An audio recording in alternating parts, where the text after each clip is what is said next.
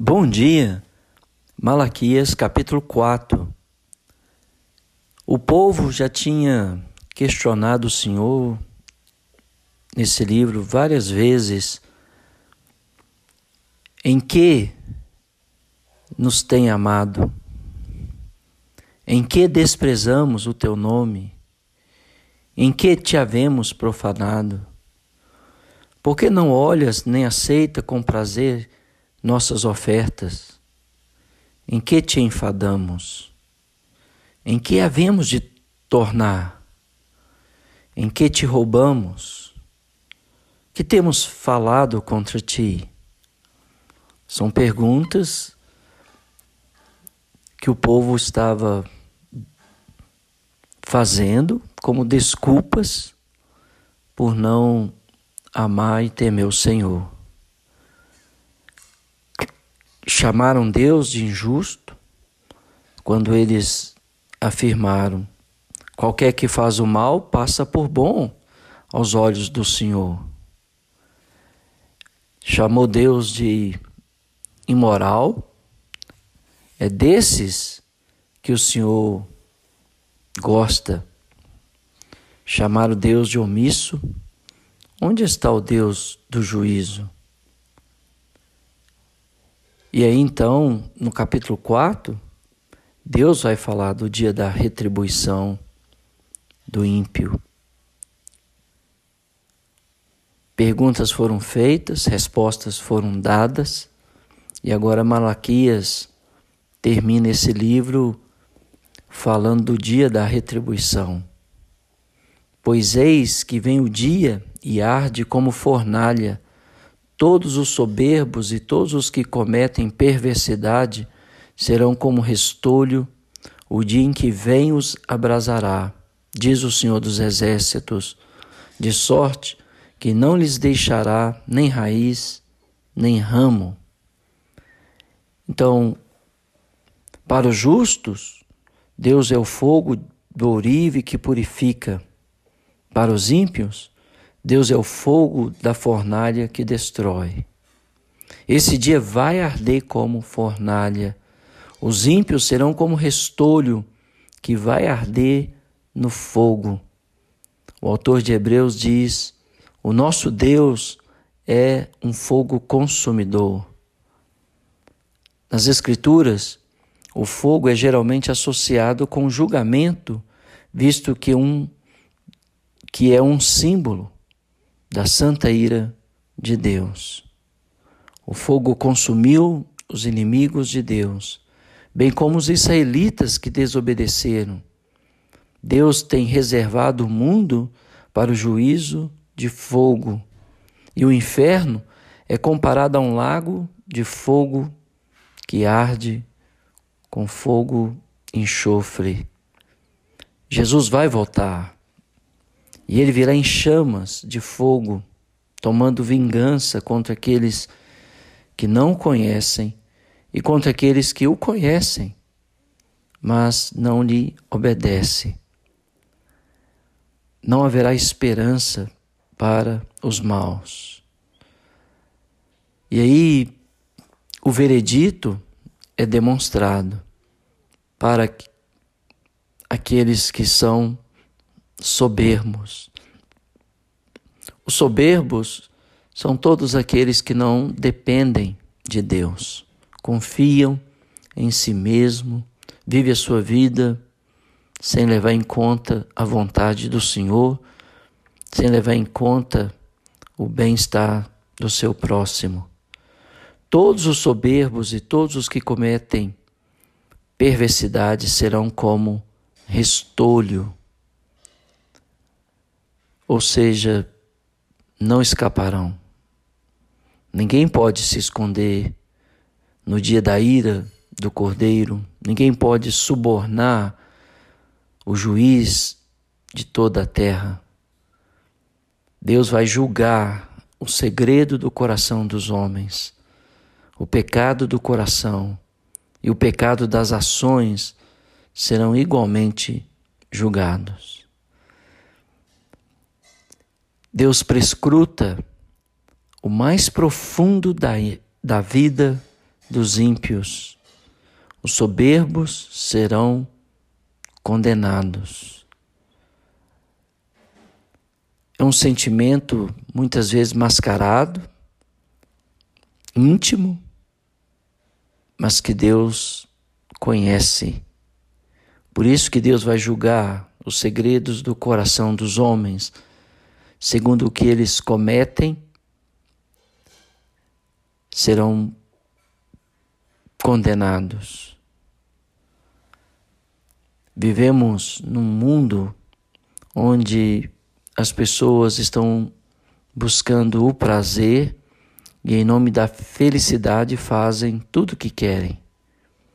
Embriagam e vivem uma vida no pecado, entregue aos desejos da carne, faz a vontade da carne, dos pensamentos. Eles não pensam na eternidade, vivem agora. Mas essa geração que só pensa no agora vai ter de comparecer um dia diante do tribunal de Deus para dar conta da sua vida. E aí no verso 2 e 3 o Senhor diz: Mas para vós outros, o que temeis o meu nome, nascerá o sol da justiça, trazendo salvação nas suas asas. Saireis e saltareis como bezerros soltos da estrebaria, pisareis os perversos, porque se farão cinzas debaixo das plantas de vossos pés. Naquele dia que prepararei, diz o Senhor dos exércitos. Então, qual é o final para aqueles que andam na luz, para aqueles que temem o Senhor? Nascerá o sol da justiça. De fato, esse sol já veio, cumpriu o seu propósito e concede luz a todos aqueles que lhe obedecem. Jesus é este sol que ilumina eternamente. Saireis e saltareis como bezerros nas soltos da estrebaria. Haverá uma alegria indizível plena por causa da graça de Deus na vida dos justos, como um bezerro solto na estrebaria que corre, que pula, que salta de alegria. Nós vamos usufruir de uma alegria e de uma liberdade que jamais imaginamos. E ele fala que os justos também serão vitoriosos sobre os seus inimigos. Os justos não apenas receberão livramento ou a libertação do aprisionamento, mas também o completo triunfo sobre os inimigos. Os ímpios que muitas vezes oprimem o justo e fazem com que as suas vidas sejam amargas, eles serão como cinzas debaixo dos pés dos justos. Então Deus vai retribuir com justiça aqueles que oprimem o seu povo. No verso 4 a 6, ele diz: Lembrai-vos da lei de Moisés, meu servo, o qual lhe prescrevi em Horebe para todo Israel, a saber, estatutos e juízos.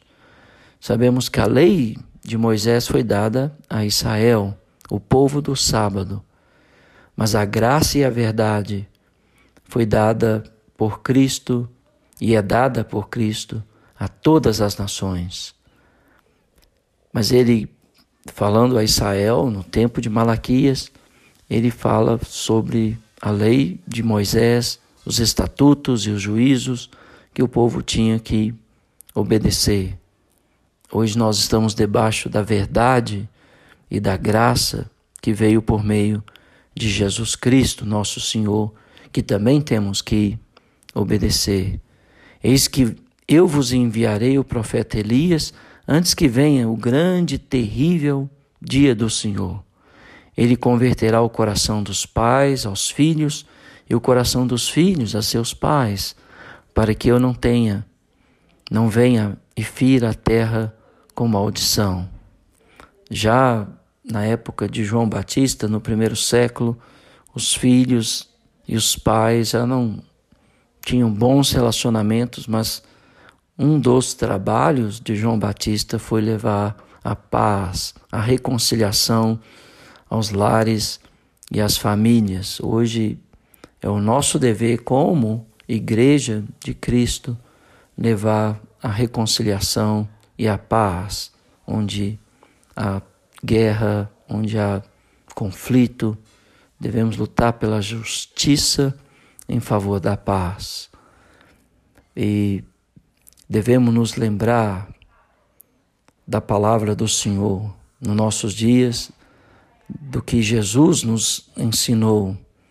Devemos lembrar que ele deu a João Batista um ministério, levando as pessoas ao arrependimento, para que o sol da justiça brilhasse sobre eles, como brilhou nos dias de Jesus.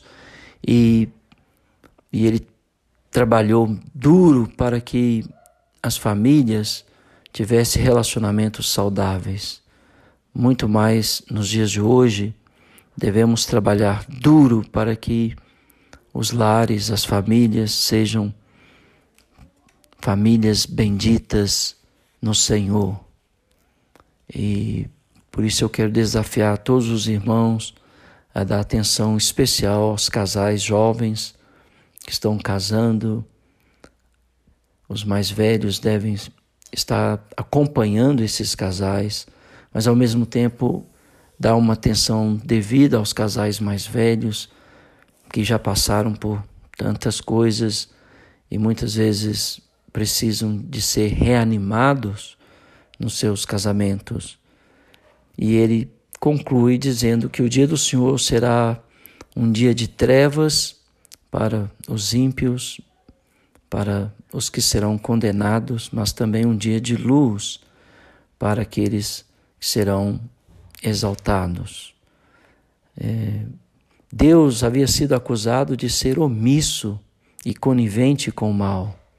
Os ímpios zombavam de Deus, perguntando onde está o Deus do juízo. Os ímpios aparentemente tinham uma vida boa e eram prósperos. Todavia, quando essa, esse terrível dia chegar, e vai chegar, a justiça será feita. A balança de Deus não é enganosa. O prumo de Deus nunca falha. O juízo de Deus será implacável para os zombadores, mas os justos triunfarão. A verdade triunfará. O amor prevalecerá. A família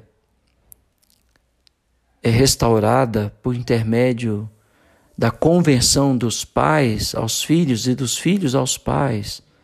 Ou então a terra será ferida pela maldição. E essa maldição já está em curso. O pecado traz vergonha às famílias. A maldição final, completa, irrevogável será no dia do Senhor. E eu quero terminar esta série fazendo uma pergunta a você: que caminho você vai escolher?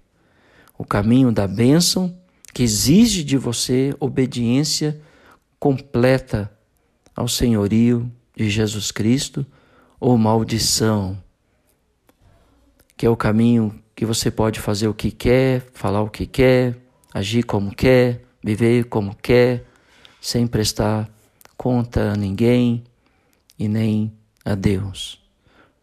O que você vai escolher, vida ou morte, bem-aventurança eterna ou juízo eterno? O Velho Testamento termina dizendo que Jesus vem, e o Novo Testamento começa com a vinda de Jesus. E por isso eu quero propor a você que tem ouvido estas mensagens de Deus, através da palavra de Deus, que você continue conosco todas as manhãs, ouvindo agora sobre a vinda, a vida, a obra e a vinda de Jesus Cristo. esse será o, o nosso próximo tema pelas manhãs. Queremos falar sobre Jesus, o Filho de Deus, que sendo Deus se fez carne, habitou entre nós, cheio de graça e verdade. Os apóstolos tiveram o privilégio de vê-lo, tocá-lo, comer com ele, andar com ele, e nós, pela fé, o vemos, andamos com ele, o amamos, o servimos e queremos conhecê-lo através dos evangelhos de Mateus, Marcos, Lucas e João. Obrigado por você ter participado desse projeto Os, os Profetas Menores e eu espero que você continue participando sobre a vida e obra, ensinamento de Jesus. Agora, se você não quiser receber mais estas mensagens, então você pode me comunicar e eu não vou te enviar. Mas se você quiser continuar, então gostaria que você mandasse para mim dizendo no WhatsApp: Olha, eu quero ouvir as lições sobre a vida, os ensinamentos e as obras de Jesus Cristo, nosso Senhor. Que Deus te abençoe.